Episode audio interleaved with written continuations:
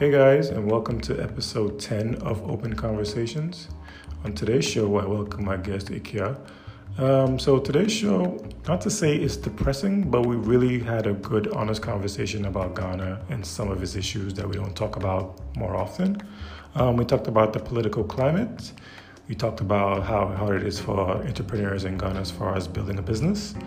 And we actually asked the question Will we ever see a female president in our lifetime in Ghana? Um, the answer may surprise you, or it may actually not surprise you, depending on where you're coming from. So, yeah, this is a really good episode, so sit back, relax, and enjoy.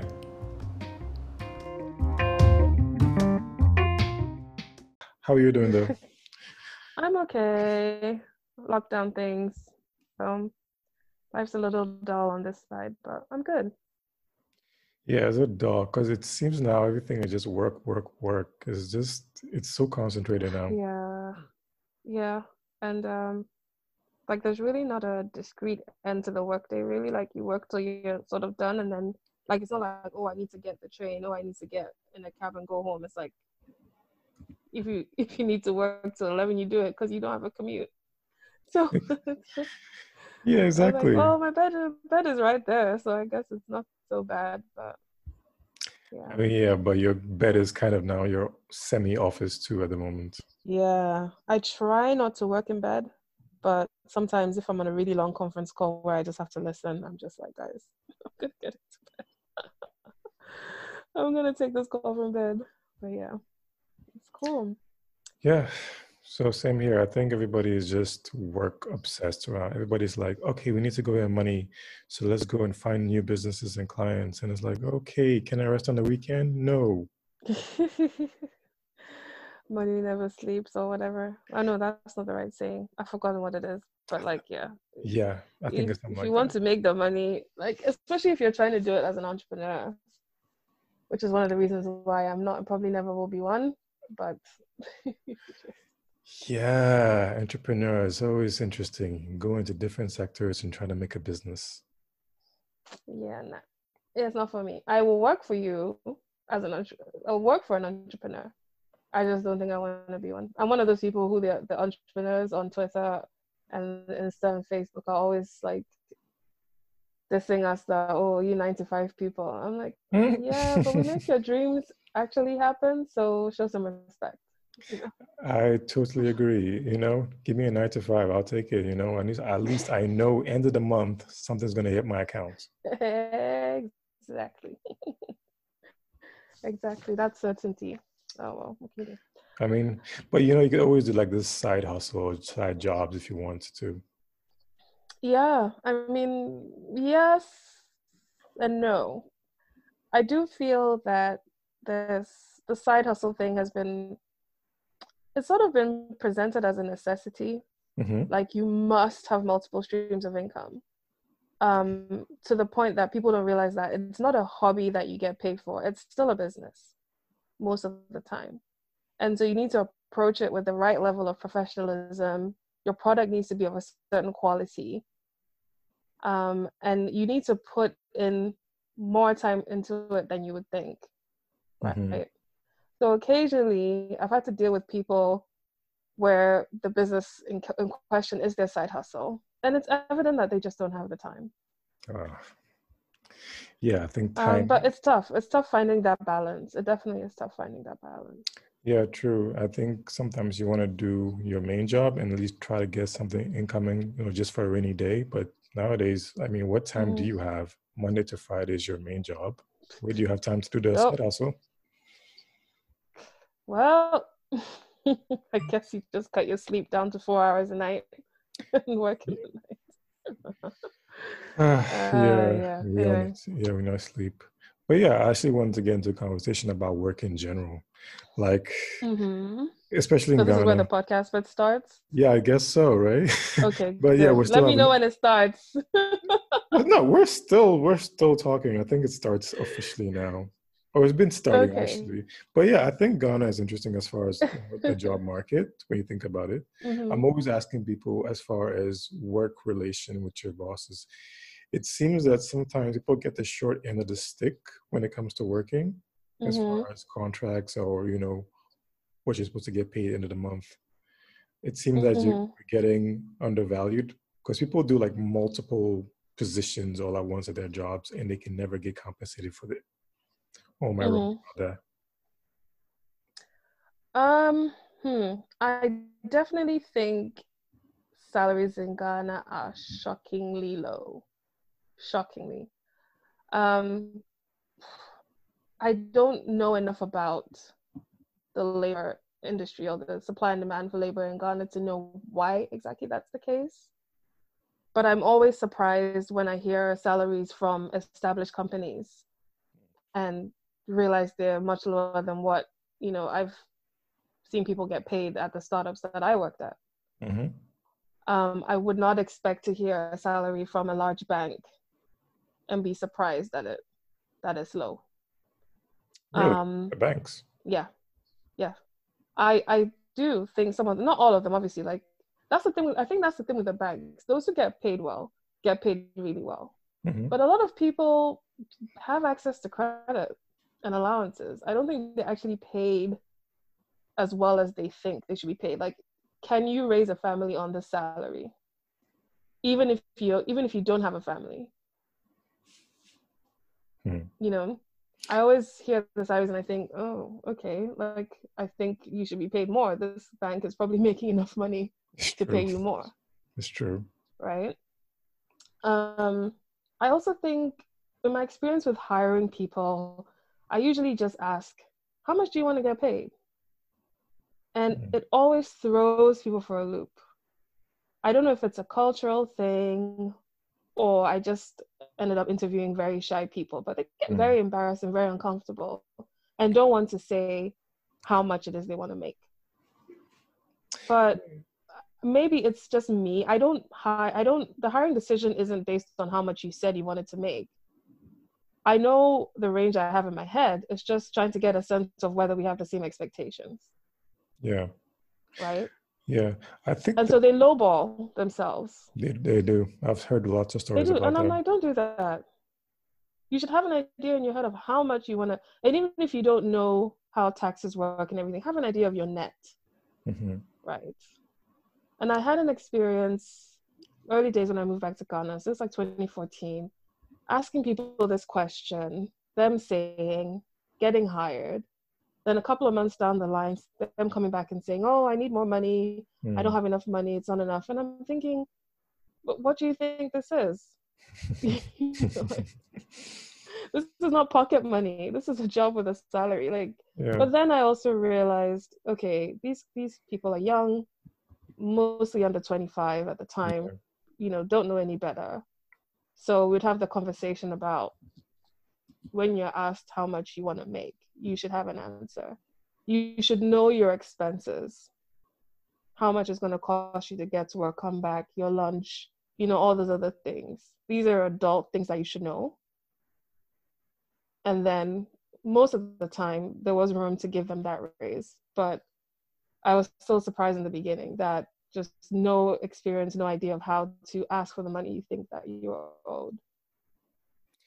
I think one of the reasons might be, like you said, culturally, because growing up, like, what do we really do as far as education? We go to school, we learn everything Mhm. else, and then we go to university, where you're not really taught that. You're not really taught that here's what expectations of the job market are. You just go, learn, learn, learn, learn, study, Mhm. study, study, crunch, crunch, crunch, write exams, Yeah. pass, and then come out. And then when you come to the job market, then you realize, oh, this is actually much different than I expected, and you and you're not really as prepared as you should be, right? Because Mhm. like you said, I've also done like you know job hiring when I asked about salary expectations, and it's like very shy. It's like, oh, I don't know, maybe this, maybe that, and it's like Mhm, mhm. you should be a bit more confident in what you, Yeah. you should should earn. But yeah, I mean, it also comes from the lack of transparency. So if I'm Mhm. applying for a job, especially if it's a job that um, isn't especially unique, in I can go on Glassdoor in the UK or the US. I can go on Glassdoor and get a range, if nothing else, yeah, if not an exact amount. There isn't that transparency for non, maybe non multinational and maybe non expat jobs yeah, in Ghana. There isn't the benchmarking. It just it's so arbitrary. So I can kind of see why people don't know what they should be earning. Mm. But, you know, still you should know what you want to earn and stand by it. I know it's easier said than done. I remember when um, Adam did a, a, thread on on Twitter about uh, developer salaries, and it sort of just sent shockwaves through the through the community. and I was like, you know, this thing needs to happen more often. People need to know if I'm a year out of undergrad, two, three years out of undergrad, and I start at a bank as a teller, what I should be making, you know, as X, Y, Z at X company, what I should be making. If I'm a sales agent for a manufacturing company, what I should be making. People should have an idea of those things. Yeah, you're right about that because I know in Ghana we don't really have that transparency. Everything is you got to ask somebody, "Hey, do you have this information? Mm-hmm. You have that information?" And mm-hmm. even then, you don't really get as much as you should get. Like you yeah. said, and I can go to the US and I can just look, okay, how much does a designer make? and I get an average. Like they have a job market yeah. and they have like so many different resources to find out. But in Ghana, it's like, hmm, you're kind of like, um, what is this word? You just estimate or guesstimating what you're trying to earn. Mm-hmm.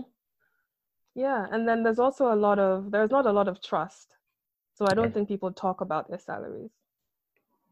Yeah, what is, what is that? Is that a cultural thing as well?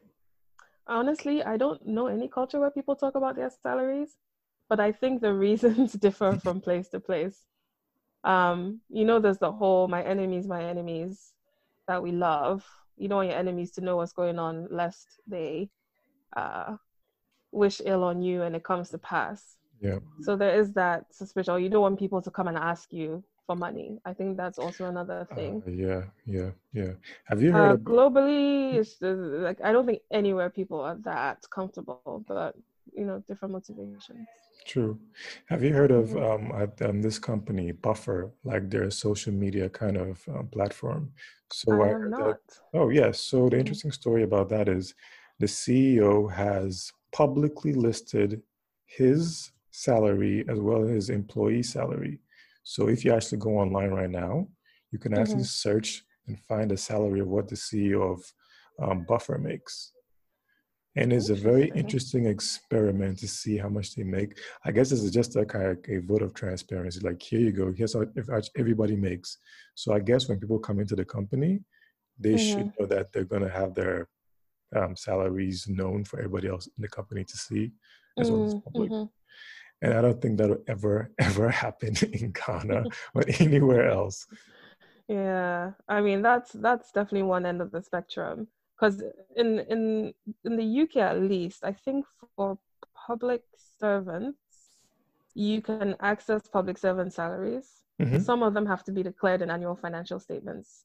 So mm-hmm. I think, um, let's say the president of public university, or maybe the I forgot the head, the principal of a sixth form college. If it's a public institution, certain people's salaries need to be disclosed as a matter of public information but I don't know that for the private sector here. Mm, that's um, interesting. So I guess it depends. But I mean, in Ghana, if I wanted to know how much the heads of the various government agencies or the likes of, you know, Cocoa Board and this, that, and the other agency, what they what they their take home was, I hmm. don't. I'm, I guess you could find out, but I don't know if you if you're a regular member of the public and you're not a journalist. I don't know how easy yeah. it is to get a yeah, hold that, of that sort of information. But the transparency has to start somewhere. It really does because I mean, we're all taxpayers, so we should know how much my money is going to whoever to get the job done, right? Exactly. Yeah. Yeah. you but should. Yeah. There's a lot of shoulds going on, but that's the you problem. should have access. It to, should. That's, to that like, there are too many shoulds. There should be. Um, it is what it is. It should be there. But yeah, but that even like leads to what I want to talk about as far as Ghana mm-hmm. in general. I'm always thinking to myself, like I have some critiques of Ghana as, as a country. Mm-hmm. I think there's some things we do well, some things we don't do well, and mm-hmm. I always try to point that out to people I've talked to. Like, here's the bad part, here's the good part. But sometimes it feels like whenever I point out the bad part, there's always somebody there who's like, "What are you talking about? You're talking too much. You're too known. Whatever, whatever." And it's it's always funny to me. It's like we need to push these things out in public for people to know that mm-hmm. hey, we got problems. We're not perfect. We have problems. Like, have Yeah. you ever faced like that type of situation where somebody just comes at you because you're talking about how bad something in Ghana is? Um, never to my face. um, but yeah, it's definitely a thing I have experienced and I have seen happen to other people who speak the truth about what living in Ghana is like. Um, I don't, I still don't fully know where it comes from. I have different theories. None of them is watertight, but you know, sometimes I think people are just afraid to acknowledge how bad things are. Hmm. Um, what the benefit of that is, I don't know, but maybe they don't want to disturb the peace, however fragile they have, by acknowledging that, you know, some aspects of their lives or the lives of the people around them, some of those aspects of their lives are dreadful yes. and cannot are not sustainable. Um, maybe thinking maybe the problem is so big, But then if you sit down and you list Ghana's problems, you won't really sleep well at all. So it's like maybe it's easier to just and then somebody comes along and is being all annoying and is like, oh, the GRA is crap, the banking system is trash, you know, our education system is doing our, our children a disservice, our roads are awful, you know, the there's no pipe on water for for the majority of people, Yeah. electricity is is is unstable. Maybe you just don't want to hear it. Maybe you just don't want to hear it. You know? Yeah. It's true. Um, and that's fair. That's fair, which is why most of the time, most platforms, you can mute and block people. so, just, so the coming back to fight people for talking, I don't get. But, you know, like I said, maybe it's people's their own coping mechanism. Yeah, I don't know, but you're right about that. I'm always look thinking to myself like, what's the theory for that? And I'm always I noticed some uh, kind of a trend or, or just something I've noticed is that we tend to even in smaller families or smaller groups of people, we tend to not Mm. want people to know what's happening internally as far as problems. So we Mhm. want to appear kind of good on the outside, and the inside Mm. problems want to sweep it under the rug as much as we can. I mean, I've seen so many people talk about it, this whole packaging thing we do where everybody's trying to make it look like their life is so great. hmm There's definitely an element of that. And I guess I part of me, I haven't really thought this through, but part of me wonders if there is a sort of um sort of the the prosperity gospel culture has Right. seeped into it as well. So it's sort of how are you? I'm blessed, right? right. um and so anything other than that you know i've heard people preach against complaining. Oh, um as if complaining because it's not helpful. But stating what is wrong is not complaining. And you know what? Complaining is fine. It is fine. if you Yeah. are uncomfortable you have the right to say it. Um so I, I you know there's a lot of that don't complain just be thankful which i mean you know it, it has its place. Hmm. but if you know you don't don't complain just be thankful when there's so much social injustice going on for one. True. you know yeah be thankful for what you have and try and fight for everybody to have what you have. Don't just be there like oh i'm okay so i'm thankful. You know it, it's it's i don't know. It's a strange it's a strange thing. Maybe the psychologist can help us understand it better Maybe. just But but it's funny because this whole pandemic thing has come around now. It's it's it has just exposed all that people have been complaining about in the recent past. Like you know, Mhm. whatever it's drainage, whatever it's no safety net for people who are impoverished and stuff like that. And it's like, you see, here you go. We've been talking about this for ages, and now, you know, the chickens. What, what is that phrase? The chickens have come home. because i've come home to roost Yes. I mean, you know how for some people something isn't real unless it happens to them. yeah. So it could be that the pandemic has made it such that people are realizing just how scary it is for those who don't have. hmm And now they're realizing that, oh, you know, I'm reading the news about what other countries are doing in response, and I'm looking at what my country is doing. Yeah. And now that I am actually scared, Hmm. the difference in our healthcare systems matters to me. yeah. you know? Because i always say like when when people when you when people try and argue that oh our doctors are selfish or you know try and make excuses for the healthcare system i i'm convinced they've just not experienced it. Yeah. Because if you had you would realize that it's more than doctors and nurses. The the problem is is way above their heads.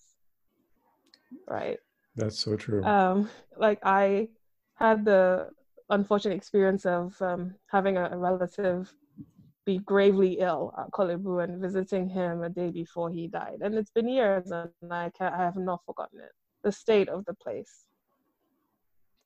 I remember, yeah. I, I think, like I said, if some, for some people, until it happens to them, until they are desperate and the system fails them, they don't want to hear other people complaining about it. Hmm. Yeah, with the example you said of Korle Bu, I remember I had an uncle who I had to go donate blood for. And just the whole experience even seeing him in the you know in his room and then even what i got to go do the blood work. And i'm like wow really? People go through this you know on daily yeah. basis sometimes weekly basis. And i'm like my goodness this is terrible. Even the yeah state, is yeah even the state of the Korle Bu hospital itself you know is not to be admired and this is and people think it's about doctors and nurses look these same doctors and nurses, you put them in a functioning system and they will function. Yeah. They are doing their best most of the time, I feel. Yes, you have a few bad apples, but most of the time they're working in a system that they were just, that is just, they're working miracles when they shouldn't have to. Yeah. Right. Um, you know, you shouldn't have doctors chasing blood, contributing to buy drugs for patients because they can't afford it. Like all that stuff should be handled. So, but obviously, the, the, the doctors and nurses are the ones you see when you go. So they are the ones on whom you can pour your wrath. But it's really way much higher than that. Mm-hmm. But yeah, they don't build the infrastructure. They don't maintain it. They're all. just cogs in the in the system. Yeah. Yeah. And, every time it seems that when we build another some infrastructure for health, it always gets caught up in some political tirade or something else. Yeah, because our government only knows how to build structures, not systems. Mm, mm, that's a good point. You know, systems don't come with the opportunity to benefit. So, you know, the procurement is where the fun is. Mm, yes. So the contracting and the buying of the materials and the commissioning of software and blah blah. And then once that's done, you have to bring in the people. Bar bar getting people to pay you to hire them, there's not a whole lot of money to be made from the people. Hmm. So that's where that's where it falls apart. Building a hospital is, is the easy part. Yeah, but having a functioning healthcare system is different. There's no glory in that. There's no glory in building that. It's ugly work. It's yeah. pen to paper, crunching numbers. Like it's not it's not the kind of stuff people who are typically drawn to politics in Ghana want to do. that is true. That is very true. It's it's just about, you know, I want the glory, but I don't want to do the behind the scenes work to get the glory. Or maybe they can't because all of these things they are things people are trained to do people learn through experience people go to school for mm-hmm. you don't just get up one day and make policy mm. so you know if you can't get the people the right people to want to join you you know because you think about it it's always running over to usaid or DFID or um, danida or whoever when it comes to public health interventions contraception maternal and child health, immunizations. Always go running to foreign donors. You wonder how much control do you have over your own health policy? Hmm. And so when it comes to things that are above their remit, then it falls apart because now somebody isn't coming to help you, you know, out of I don't I won't speak to their motivations, but you know, it's just it falls apart because now it's not foreign funded. You know, I don't I don't even know. I'm just speaking from what I have seen. And I'd love for someone to correct me, but mm. I don't think I've ever seen proper end to end investment in healthcare by a Ghanaian government. Hmm. Oh, that's sad. But um, but would you give them credit for what they attempted last year? We know with the whole year of return thing, because I think that's one of the initiatives that seems to have gotten like international praise, even local and even international, you know, from from the international community. Or are we just kind of doing the same thing? Yeah, it looks good on the front end, but on the back end, it might not be as rosy. Well, give who credit? The government? Yeah, the government for doing that. Yeah, the initiative. Sure, I'll give him credit.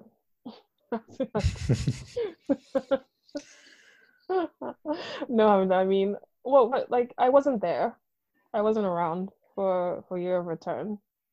Um, all I know is ever since I left Ghana in 03, December has been the time for people to come home and party. Yeah. So I'm not gonna come and say, oh, the government did 20% and the existing culture of or the system I don't even know what to call it, tradition of December return was 80%. I'm not gonna try and split ratios. Mm-hmm. But this was not an idea born out of the government of Ghana. Yeah, I think somebody did said... they take something and put their stamp of approval on it to give it more widespread legitimacy? Absolutely. But I am not going to potentially erase the efforts of people outside government who have been building this thing over the years. Mm-hmm. Because, you know, 10 years ago, yeah, we, we came home every Christmas and party, but mm-hmm. yo, it's a different level now. Yeah. You know, things are a completely different level. So, you know, everybody, so many different people have put in work, um, sure, I'll, I'll, if if the government want a pat on the back, fine, whatever. It's it's really at the end of the day, if I need to give you a pat on the back for your return, fine, you can have it. The fact still remains that when the infrastructure actually matters, you fall short. That's so. that is definitely something that I observed because um, I think even before that, there some couple of months before that, I was going. I went to Western Region to do a tour mm-hmm. of I think it's around Cape Three Points, and there was some lighthouse structures, you know, from the olden times. Mm-hmm. And I was really taken aback by how, I don't know if I say poorly maintained, but you know, mm-hmm. having dedicated infrastructure or, or tourism like infrastructure to actually be there for people to come get a good mm-hmm. history of what the place was like before everything else and it was just lacking it was kind of disappointing i mean we, we had a tour guide but even what he had like this makeshift booth that he had and it's like man if you gave this guy or gave that some money to put together a structure where you can actually boost tourism maybe very self-efficient and it was kind so, of my experience with tourism in ghana is limited but i went to the mausoleum for the first time in my life even though i grew up sort of in Korle Bu, so not too far away um, when I was in my, I'd say late 20s, a friend, a Nigerian friend had come to visit. So I said, oh, she wanted to do some sightseeing. So I took her there. And so it gets to the part where you need to pay to enter. Mm-hmm. And the lady asks us if we are Ghanaians.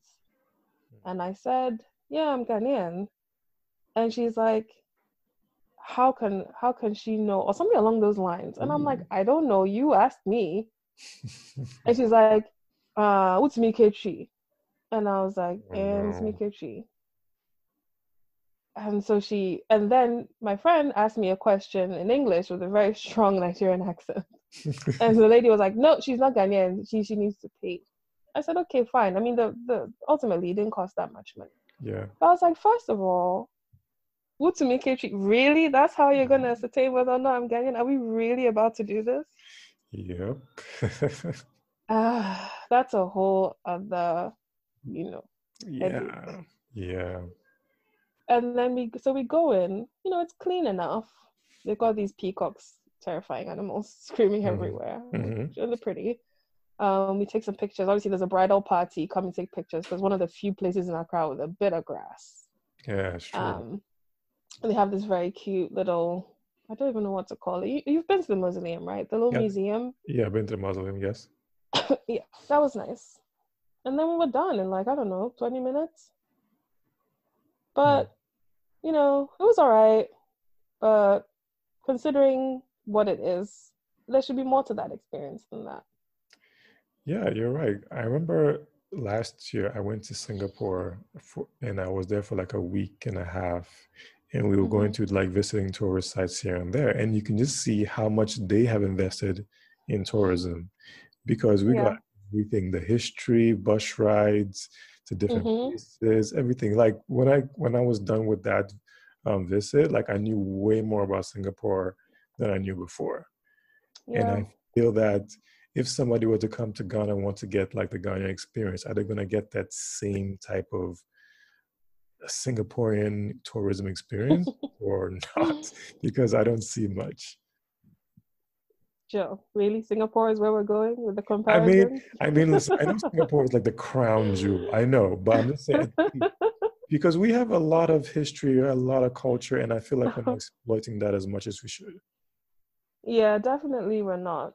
Um, and what frightens me is how the more time passes, the more we're losing the people mm-hmm. who keep the history, yeah. usually in their heads. Yeah. Yeah, some people have written it down, but you lose that richness, right? True.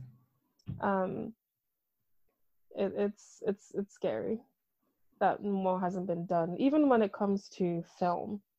Yeah, I'm surprised at that part. Where like if I wanted I've I've asked and heard gotten different answers about where I could get old Ghanaian films. Hmm. It's never a straightforward answer. Yeah, um, like who owns that? Who's holding that like where can they put it online maybe for people to just go and see or maybe mm-hmm. purchase digitally like you wonder mm-hmm. old newspapers when i was in undergrad yes. i worked in the microfiche department of the university library for I think, a couple of semesters and I didn't even know what microfiche was. I don't. Do you know what microfiche is? yeah, I do. I do. Actually, I've, yeah, I've been. The yeah. first time I saw it, I was like, "This is so cool." I know. I know. It's really like, cool tiny shrunk down screenshots of newspapers from sort of the 1910s and 19 I was just amazed. I I don't know if we have that for any of our newspapers. Yeah, I mean, you wonder like, okay, what is it? Like, what was it like back in the seventies? Like, what was the newspapers writing about all those times? And we don't have because that. News, yeah, it gives you a record. It's a historical record. Yeah, I mean, um, I'm I'm thankful for some sites for trying to preserve like old pictures and put them online. I mean, it's really mm-hmm. good because I remember I was seeing a picture of the old airport city area, and it was it's mm-hmm. so fascinating to see how bare that land was. And I mean, now, it was bare when I was a kid. I remember that intersection. It's been bare. I mean, it's, it's been bare, but if you saw those pictures, it's like wow. I mean, and especially the cars, the olden cars that used to drive along those. Yeah. Like, wow. Yeah, okay. Yeah, yeah, yeah, We definitely need more of those. I mean, for reference, one of my earliest memories of Ghana, because I lived abroad for a little while, so this is maybe six, six or seven years old. People still had the original Beetles, the car. Mm-hmm, mm-hmm, mm-hmm it wasn't uncommon. I mean, it wasn't super common, but it wasn't. You weren't surprised when you saw one. Exactly. Um.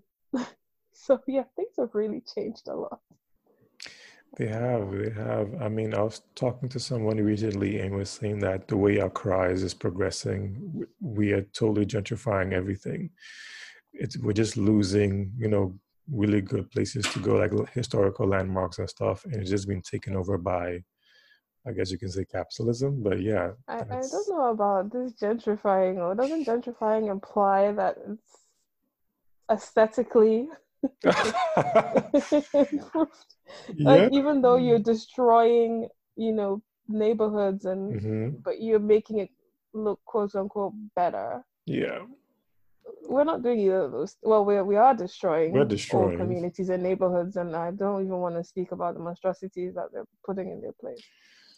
Yeah. Um, it's strange. Like Accra, Accra has no rhyme or reason. When I was in my late teens, I was early twenties, maybe. Um, a family friend of ours, very old gentleman, who was a town planner in Nkrumah's time. Um, he, you know, we got to talking, and he talked about how, you know, the original plans for Accra and how Kotoka was initially on the outskirts of town. Mm-hmm. Atomic was in the middle of nowhere because obviously atomic energy, right? Yeah. Um, University of Ghana was, you know, there was a special bus that brought the students, well, a mammy truck effectively that brought mm-hmm. the students into to Accra to, to shop. You know, it was a completely different city and there was a plan. But, you know, government instability, coup after coup, it just got lost by the way. Got um, lost. Um, and so right now it just yeah lost was cast aside. but now you just have a city that doesn't make any sense. It makes yeah. absolutely no sense. Yeah, yeah. It, it is just what was the word? It's just abhorrent now. Everything just comes up. It's like no rhyme or reason, whatever. Why is this building or this structure here? You don't understand mm. it. Yeah. It's, it's, yeah, it's like Tetteh like the mall. Like I remember when I came back to Ghana 2012. I was wondering Oh the mall. Who built this mall in the middle of the city? Yeah. don't build giant malls in the middle of cities. You build them outskirts people can just go and come back. Yeah, I mean the mall, oh dear. What a disaster. um yeah, I don't I I feel like I've been having this conversation about the mall ever since they built it. um, unfortunately, it's not going anywhere. Yeah, it's it's it's, it's going to be there for a bit. Not, nobody's going to mm-hmm. move it mm unless it goes bankrupt or something. But no, it's going to be there for a bit. I don't even know how. I mean, this is why you have civil engineers, right? If they said, okay, you know, this mall is here to stay, how do we amend the flow of traffic to make it to remove a lot of the choke points. I think mm. it hmm. is doable because it's just not sustainable. It is not because as more uh, when you get more traffic, you're gonna get more congestion and everything else, and you just can't mm-hmm. deal with it. It's just gonna get it's gonna get to a point where nothing can move there, not, and everything is gonna be very inefficient. Because I I mean I used to work um, in Abelemkpe, and live in Adenta. So the fastest route would have been to come on the N1, do the loop at the mall, and then get onto Liberation Road. That loop at the mall could take an hour. Mm-hmm. Mm-hmm. I think I've, um, I've I've been in those traffic situations. And it's just you know you have this two lane sort of slip road, and then churches and taxis have taken up all of it. So everybody squeezed into one lane. Mm-hmm. And then you have traffic coming from Spintex and this tiny roundabout that, I mean, it was just, it was just design failure. so, um, yeah, I, I used to get so upset. So in the end, I just stopped, started using the Legon campus route, but then I stopped because they started robbing people on the Kimper mm. Road. yeah, stories. I'm like, don't do that no more. Yeah, but it's yeah, it's it's just you, you just think about it. I'm like, this has been a problem for long enough that you would have thought someone would have come up with a solution. Is it that people don't people in charge don't realize that it's a problem with a solution? I think it might be because it's hard work, you know, to actually fix something, sit, sit down, plan everything out, and permanently fix it. It's too much work. It's like our drainage problem. Every year, the rains come, it floods, and same thing happens every single year. Rinse, repeat. That's a problem we need to fix, but we're not fixing it. I would argue that sorting out the congestion at their Mall is way easier I mean, yes, it is, you're right. It is weird. Like, I can see how, and this is in no way an excuse because as a government, that's your job. But I can see how you look at the drainage situation in Accra and you just get scared and don't even want to start because you will have to pull some houses down. You will. Yeah. Yeah, you will. You definitely will. And it won't be the usual people you like to treat like trash and dirt. No, no. It will people, be people who will fight you back. Yeah, they have power. So, and that's it was what scares them because they're not used to making hard decisions when it involves people who, quote unquote, matter to them. So, but here we are. It gets worse and worse every year. New neighborhoods that didn't used to flood start flooding. Is it that we just don't plan for the future and everything is just like the wild, wild west here?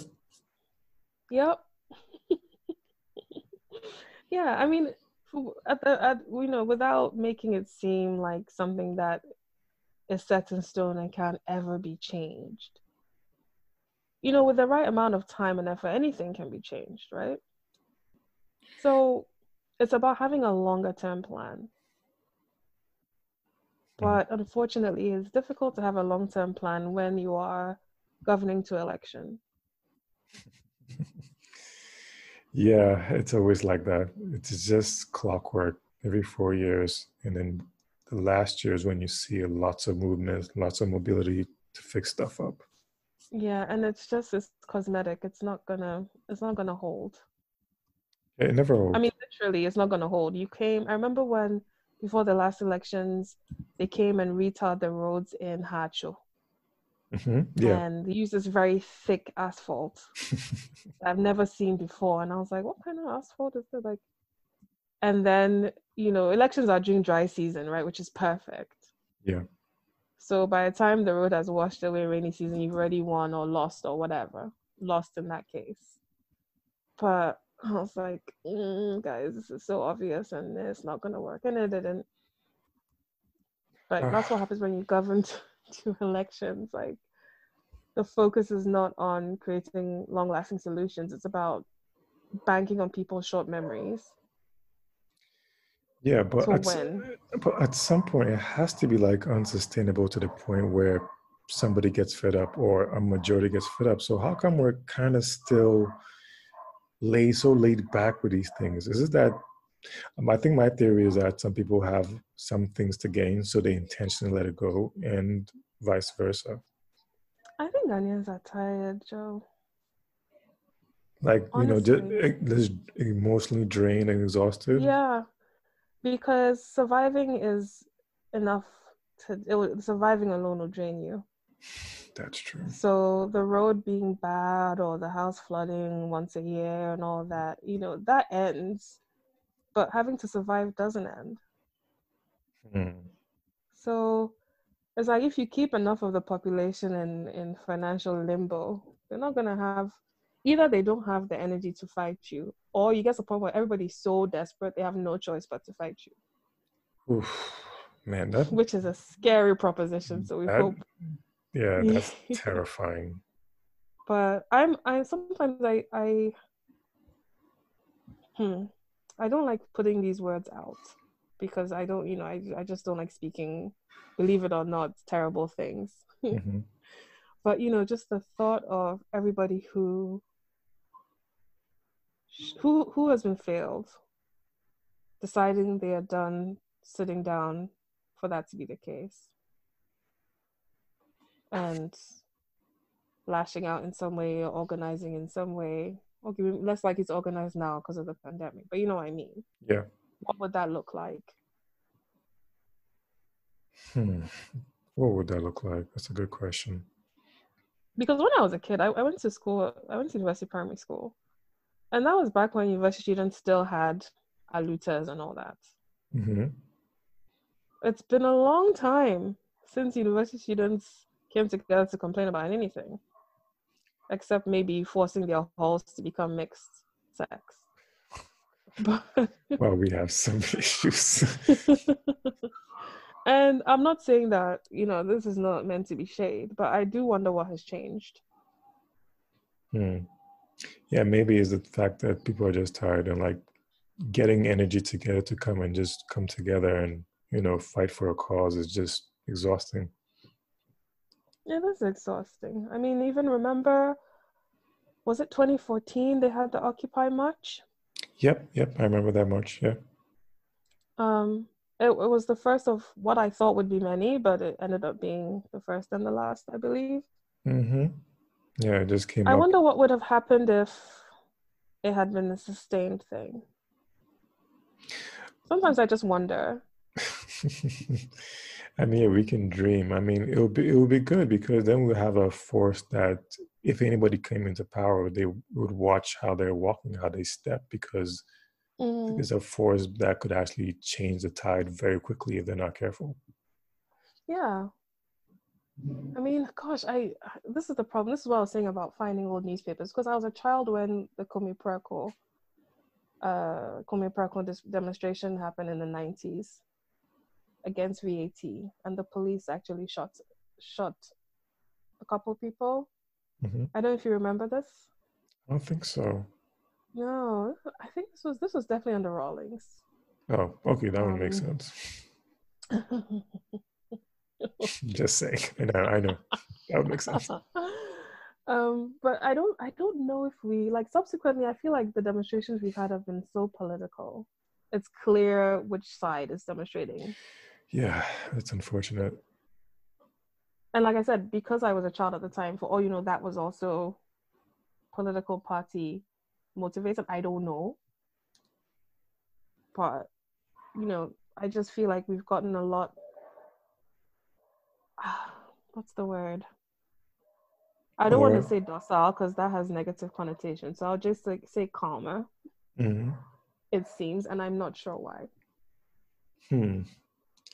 Yeah, it is a bit calmer as far as, yeah, if you want to do like a protest, I mean, people just don't have the energy. Like, I think, Mm. when was it? Was it that last, what was that last protest we wanted to do as far as the government wanted to build a new chamber or something? Oh yeah, the uh, Parliament, two hundred million dollar new Parliament House. Yeah, and people were like, "Hey, you're you can't just get get up and build a whole new chamber. There's other other things you need to spend the money on." That should have been a wake up call for Ghanaians. It should be, it should have been, It but it- really should have been because the gall. yes, I mean, I, the, the the audacity. yeah, but mean, I'm laughing because I want to cry, but yeah. oh boy, yeah. I mean, yeah, like, like you said, there, there are some issues. People, people, like you said, people are just tired. I think they're just tired. They just want to go home, eat food, you know, rest up, go to work the next day, and just get on with their lives. But then, so to, to this is why I it baffles me because I feel like we are such easy people to govern.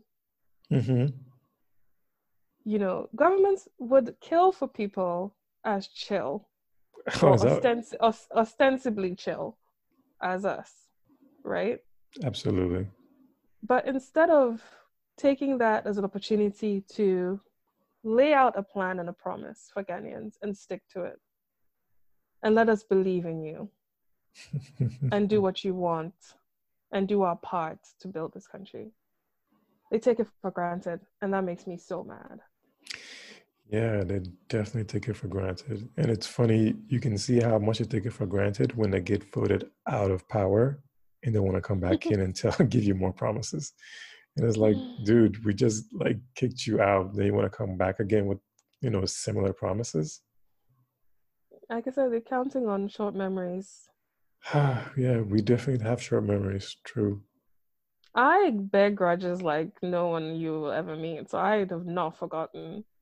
I like the first the the dumsor of 2014 15 scarred me.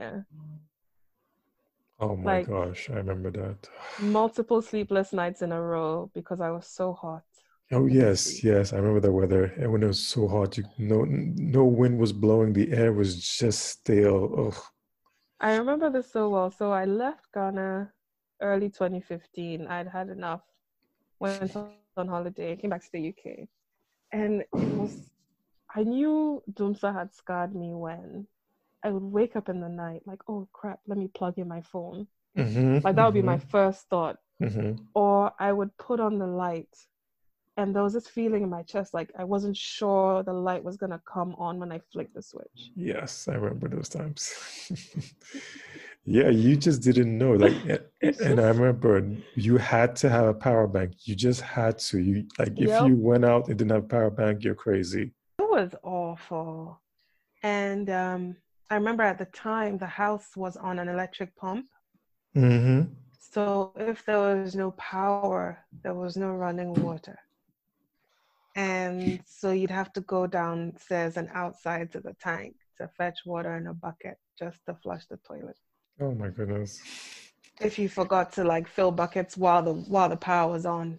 And that's fine when you're it's well not fine, but it's easier when the power is off for 12 hours. When it's off for 24 or 36, Oof. you're definitely gonna need to Gosh, 30. I remember. Oh my God, I remember those And- days. those are the days I was like, man, I wish I'd learned to carry buckets on my head when I was because I, you know, I don't have the world's strongest arms, and I hated it. I was I was full of so much rage back then. I was full of rage, lack of sleep, constant discomfort, lugging buckets everywhere. You know, Yeah. I was just like, I think it was more than anything just the lack of sleep. And then you go to work and Oh yeah, that was uh, the the power goes out, and then they'd have to go and buy diesel. And one time the landlord wasn't around, so you had to go buy it in my car, and some of it spilled in the boot, and my car reeked of diesel for like a month. And you know, you're just like you haven't slept. You get into, you know, you left the house. There's no power. You know, and then you so you got dressed in the heat and all sweaty, and you get in the car. You're like, yay, you know, AC, and then you switch it on, and all you smell is diesel. oh my god. Man, we really. Went I had a lot of rage. I had a lot of rage back then. Yeah, we really. I mean, which is it. not to even not to even begin to say I had it worse. Like just I'm speaking from a place of pretty extreme, you know, privilege.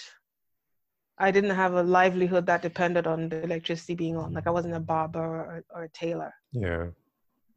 So yeah, uh, it wasn't. You know, there are people whose livelihoods, cold store owners, tailors and seamstresses and barbers, they had it much worse.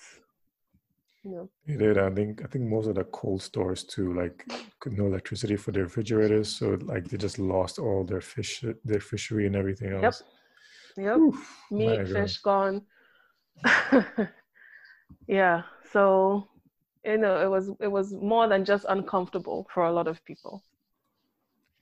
Yeah, I mean, literally, Um, lo- lo- and- literally losing money. I mean, just so bad. It was just so bad. And you you were just wondering, like, really, we've come this far. I mean, we had a really bad power I- outage like before with a dam, and now it, this was happening again.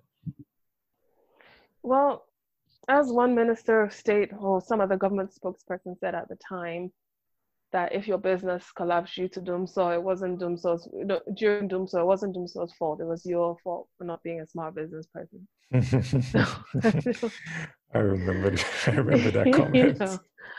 You know, I remember reading that and going, man, if I let this thing upset me, I'll be the one who ends up in hospital. So you too. Mhm, Yeah, your, yes, you know. your blood pressure is just gonna go.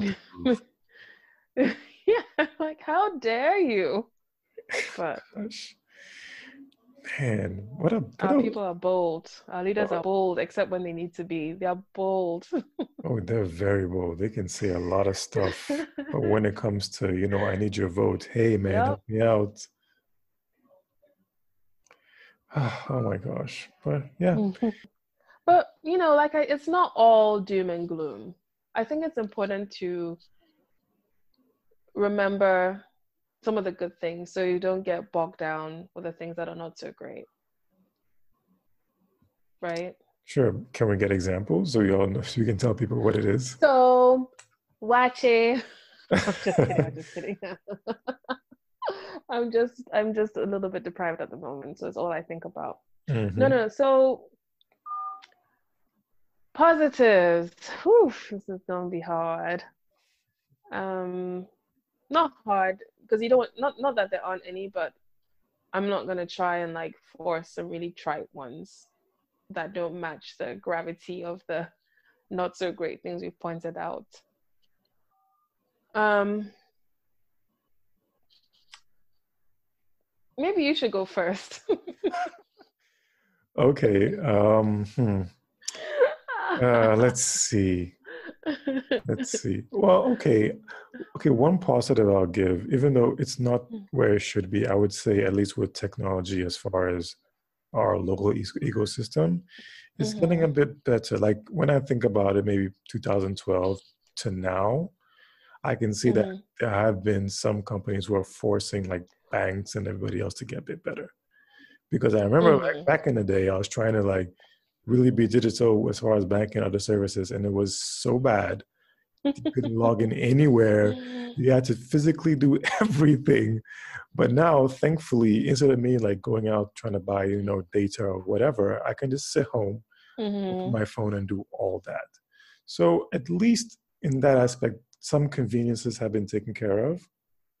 You know, Mhm. So at least I can give that a positive, and hopefully I can see that it might get better. Maybe going. This is true. This is true. Yeah, that's one positive I can guess.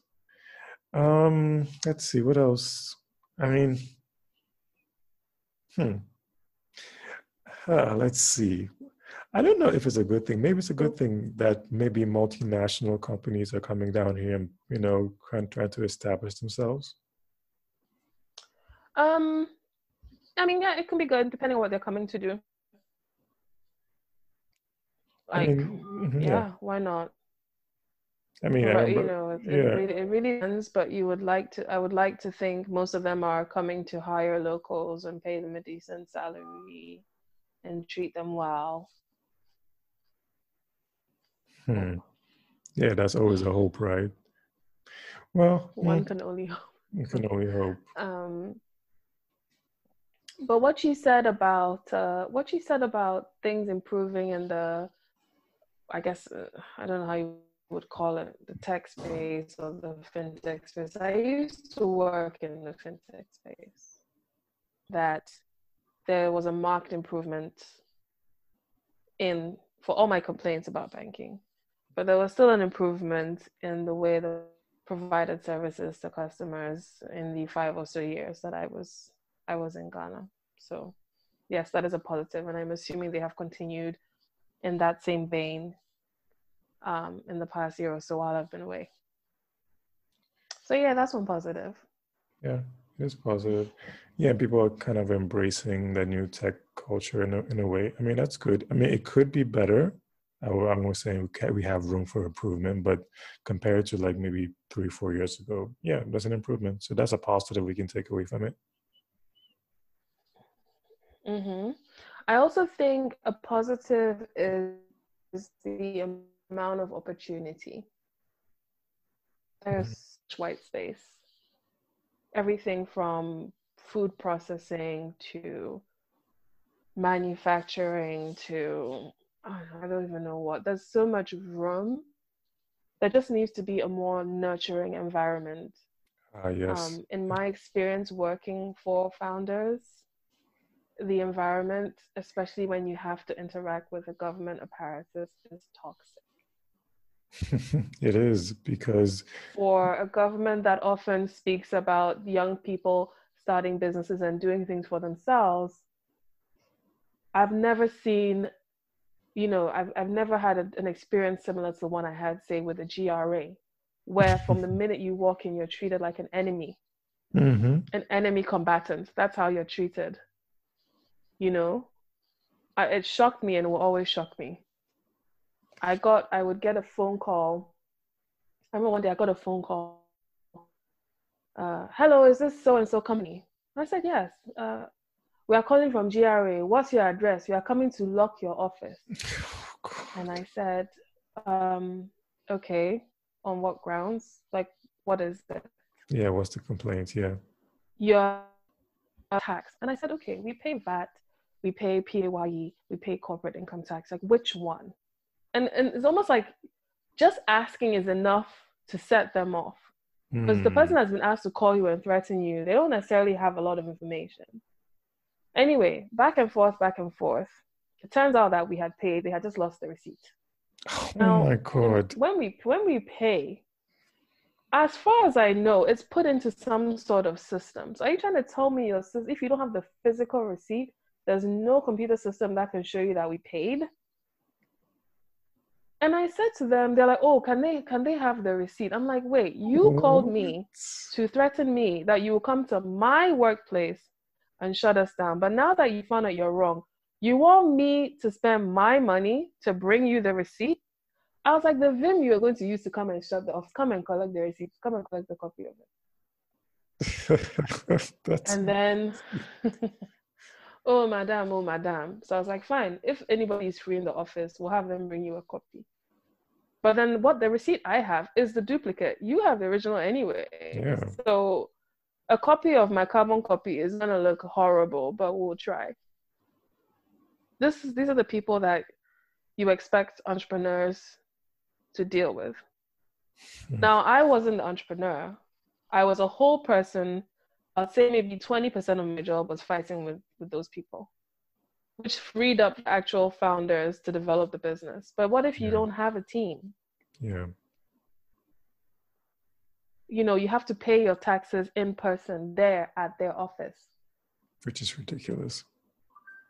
I, if I'm if my if my company moves from Adenta to Osu, I can't just go and pay taxes at Osu. I have to move my file.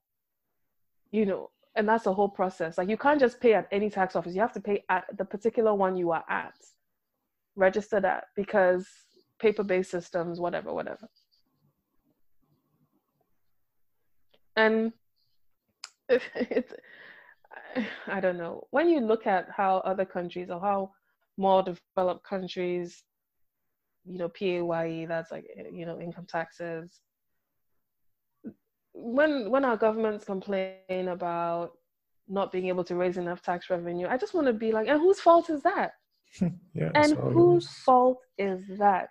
Yeah. Once again, you do not want to put in the necessary work to build the infrastructure to give you the results you need.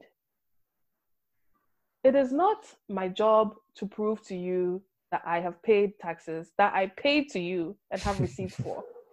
You come to my office say you want to do a tax audit and I want to use my receipts to do the audit with no shame, where are your records? When SSNIT came to do their SSNIT audit, at least they came with a download from their system. Mm-hmm. GRA people will come to your office with their 10 fingers. They have nothing. How, how is that an audit? What are you comparing it against? Yeah, they're and, not very oh, professional. No, yeah, no. yeah. And it hurts me because if you if the government doesn't have money, they can't provide the services they need to provide. These people's job mm. is way too important for them to be this bad at it. True. And this is where you can see I'm getting a bit worked up because it, it used to infuriate me. The level of incompetence and the thing is, I can't even always blame the staff who work there because mm-hmm. it was clear as day that they hadn't received the right training to be good at what they what they had to do. Yeah. If you cannot read financial statements, you have no business doing tax audits anywhere. that's true. That's at the very that's the most basic most basic if you don't understand let me give you an example. We had an, an, an incident where they didn't understand how the amount in the financial statement that explained how much we had paid salaries in total for the whole company for the year. Yeah. You couldn't just take that amount and apply the PAYE boundaries to it as a whole and determine how much PAYE you should have paid because PAYE is per person. Mm-hmm.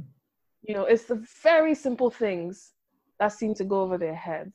Wow and part of me felt for them because I'm like, if you go to a company to do an audit and they have even a tiny idea of how to do their jobs, you're the one who comes out looking like a fool. And that's mm-hmm. why they get so aggressive and defensive and threaten you with penalties because they know they have no basis in tax law to come after you. So if I can't prove that you owe taxes, what I do is I accuse you of owing taxes and you have to prove to me that you don't. You don't owe yeah.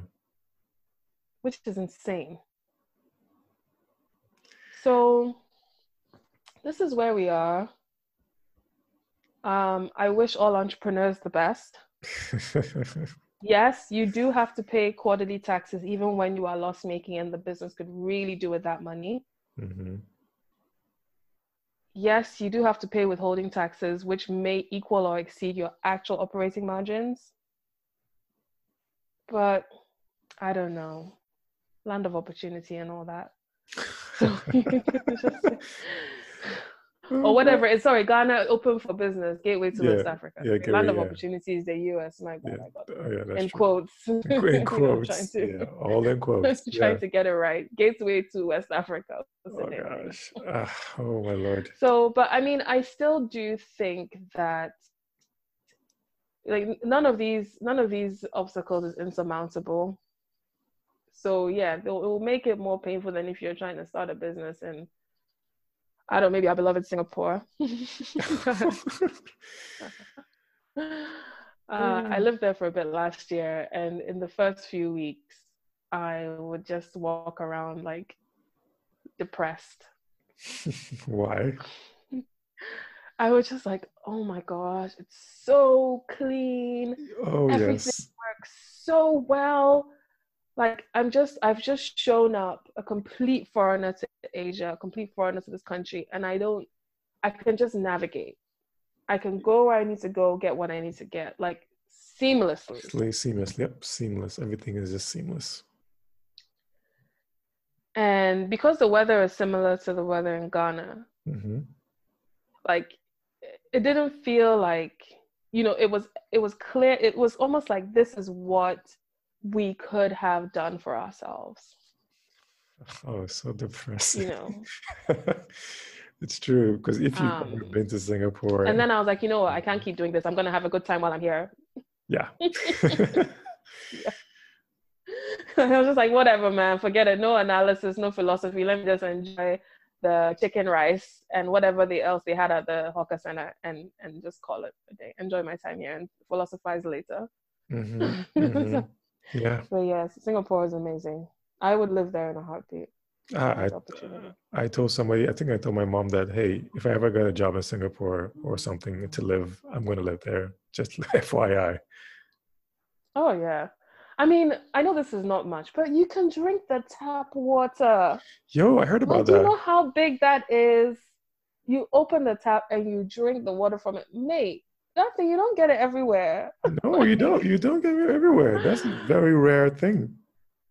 Oh no, when I was a kid, when I was in high school, even up until when I was in high school, some places you could drink the tap water in Accra. Yeah. So it's also about crumbling infrastructure. It's not just that we never built it; it's that we didn't maintain it. Yeah, it comes back to our whole maintenance culture. We just put up the structures, but we don't even keep it up to date. Yeah, but you know, I think we are hardy people and we can, we can, we can turn the country around. I have to believe that. I have to. Yeah, I, I, I agree. I, I do think it's funny because you there are a lot of potentials here. It's funny because when you put some people from here in Ghana and you take them to, let's say, maybe US, UK, and give them the tools and mm-hmm. resources, mm-hmm. They totally blossom. And it's like, wow, look at that and they do way better than their counterparts there. So he's like, yeah, yeah, you see, all you need is just give people tools and resources to get the thing done, get out of their way, and they will do very well. Absolutely. Um, I mean, I live in the UK now, so I guess it's a bit rich of me to talk about building Ghana. But man, I needed I needed a little time away. but in the past, when I have had the unfortunate experience of having to be hospitalized, um, on one occasion, I was in hospital for three days because mm-hmm. I was mm-hmm. quite unwell. And I had maybe in the three days, let's say I had six nurses, you know, day yeah. shift, night shift, day shift, night shift. Yeah. And I think two were Ghanaian, two were Nigerian. Oh. One was was a white New Zealander, and one I think was um, from South America. Now, the Ghanaian nurse, you know, when you're on mission in the night, they come and give you blood thinners because you're not really moving, so to prevent you from getting clots. And the night before, the injection had been really painful. So I mentioned to her, I was like, yo, this injection is painful. Mm-hmm. And she's like, oh, really? Oh, I shouldn't worry. She'll do it in a way I won't feel anything. Mm-hmm. Right? Mm-hmm. And then she finished saying that. And I realized she, she had finished giving me the shot. I didn't feel it. Oh. This is a Ghanaian nurse. Okay. in the UK. All right. So when people say, "Oh, Ghanaians, this Ghanaians, that Ghanaians," I'm like, you, look at where the person is going to work every day and how much stress and anxiety the workplace is causing this person. Yeah. And you want the same output as somebody working within a system that works that much better? No, it doesn't work like that. Yeah, it will never work. It does not like work like that. Yeah. So as for the capable, we are capable. Um, but we just need we just need the right the right tools, the right leadership. The leadership. I always come back to this. Leadership. Because people are like, well, the leaders are just a reflection of the people. Mm, I'm like, accurate? true. But then if you get up and decide to, that you want to enter leadership, I would expect that you are not the average person. You are exceptional. And if you are not exceptional, then go back to the common floor and hang out with everybody else. I agree with that. Don't come and be like, well, they're just like, oh, the people are corrupt, so the government's corrupt. I'm like, somebody um, trying to get off running a red light for five cedis is not the reason why $2.5 million of bribes passed between hands for a government contract. I'm sorry, I refuse to believe that you can stand in a corrupt government and accuse citizens of being the reason why you are corrupt. it's such a terrible Absolutely. excuse. That that I do not buy. It's so terrible. you go into public office, you're holding yourself up to scrutiny, you're held to a higher standard. That is how it should work. As yeah, that's how it works everywhere, as it should be, because you are you are supposed to be mm-hmm. above the fray, so you should be held accountable. Yeah, I mean, and what I think what's the, one of the more interesting slash frightening things I have witnessed over time is how the amount of money that has to be embezzled before Ghanaians get shocked has gone like, yo, there was a time when twenty thousand dollars could cause uproar. Yeah. Right now, if you mention twenty thousand dollars, Obi and Shewini, like nobody look at your face. Like nobody cares about. It. Nobody will care. Nobody will care they'll be like, oh, 20k so yeah, they like what what what are we gonna like what is 20k? Yeah, what is 20k? He probably bought a car for his small girl. You know, that kind of dismissive yeah, reaction. Dismissiveness. Because right now we've had 20 million, 30 million, 40 million, we're millions. We're in the millions. if you bring houses, nobody will mind you. No, it's small change. Like, no, we're dealing with the millions now. 20k please. Yeah and it's it's been interesting seeing how we're slowly being conditioned to just let the smaller because if most people are living in poverty is $20000 really small? But let the smaller and the smaller theft go the smaller corruption go. But these small small small ones they also add up. Yeah they do so up. you're not really doing yourself any favors by acting like that's excusable right? Yeah, true, true. Okay, so let's just finish up on this one. Mm. Um, let me ask this one yes. question so we can lead into that. Do you think sure. in our lifetime we will ever see a female president in Ghana?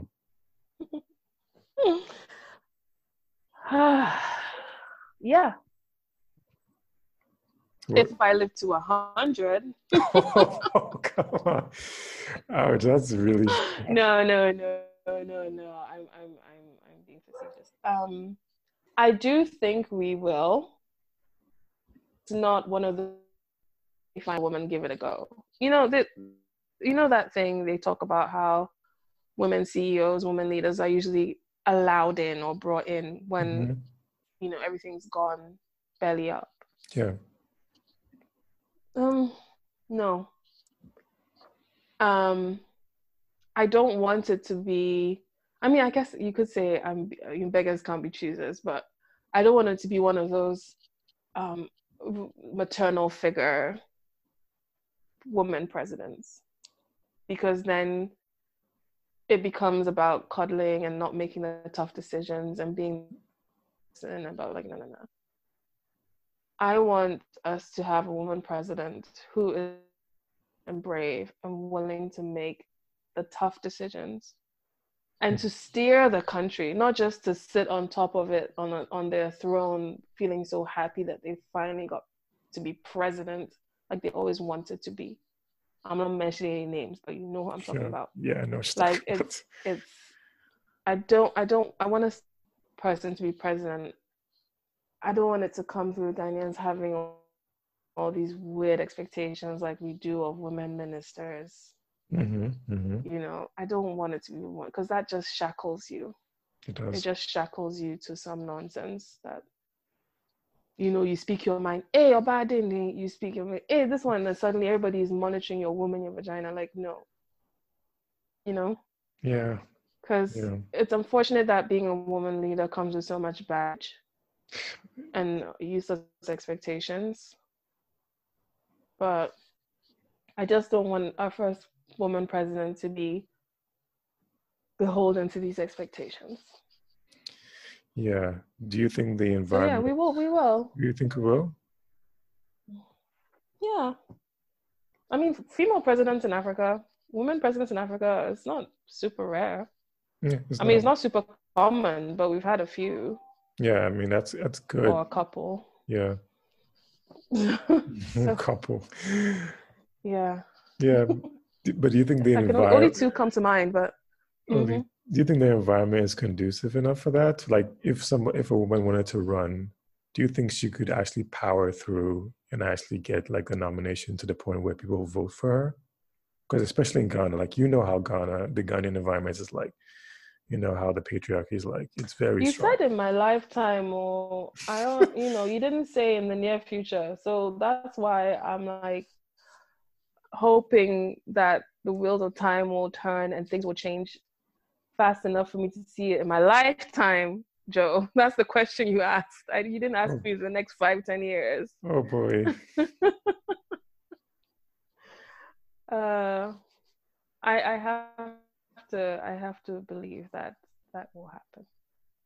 Yeah, I'm hoping so too. I do think it will. I'm I, am hoping so too. I mean, I, I just think that it's time to give you know other people a chance because you know the mm-hmm. world has been run by men all throughout history it's like you know these men have really done the best of jobs maybe it's time to give somebody else the baton just to try it out but you know leadership doesn't just you know you don't just become president in a vacuum right mm-hmm. you, so you need to have a situation where you're not shutting young women out of politics early so if you look at you know jacinda jacinda ardern or aden i've forgotten how to pronounce her name Aden, yeah. um, angela merkel none of these women, all of these women are relatively young. Yeah, they are. Maybe in their 20s or maybe, yeah, 20s or at worse, at latest, early 30s. But if you have a situation where young women, your only, your only purpose in politics is to rally other women, and when you rally the other women, it's not that you're rallying them to discuss the important, the, you know, the core aspects of governance. You're rallying them I don't even know what they do anymore because it's, you can't even say that they rally the women to um, fight for better maternal health care. It seems yeah. they just rally the women to come and shout and sing and praise and scream and cry. Like, correct me if I'm wrong, but you know, what do women mm. organizers do apart from drum up more votes? Yeah, that's yeah, that's what for the men. Main, yeah, that's what the main objectives are. You know, get the women involved, get them out to vote. That's that, that sort of thing yeah um, maybe do some engagement with uh, the high ranking women in the markets yes yes but, true which is super important uh, and I wish they were given more political prominence because you know the food supply chain is not to be played with at all. Especially. But you know, I don't see room for young women to join politics, especially when politicians are known for preying on young women. Mm-hmm, mm-hmm. Like you can't have the two happen simultaneously where those currently in politics amass young women like assets, prey on young women, harass young women, and then have room for young women to come in and not be left with the only option to, uh, where the only option is to uh, align yourself with what, like, or get in through the approval of one particular man with whom you are having a relationship or something like that. Yeah. Whenever you see youth organizers or whatever party, young members of political parties are almost always male. Yeah, I noticed that trend. Yeah. So where do you think the the woman president is going to come from? I'm not saying you can't come from outside the political system, but it becomes a lot more likely if there are more women rising through the ranks in the party. Mm-hmm. Mm-hmm. Yeah. So that will have to change. Yeah, hopefully, as attitudes towards women, especially young women, will have to change. Yeah, hopefully in your lifetime, like you said. I'm hoping it happens quicker than later, but yeah. Man, I just yeah, I, I mean, I don't know. yeah, well, it sounds like we're ending on a bad note, but hey, you know, the future is bright. You know, anything. Can... I have been trying this whole conversation, try and you know, make it more peppy and positive, and you keep hauling me back to whichever circle of hell.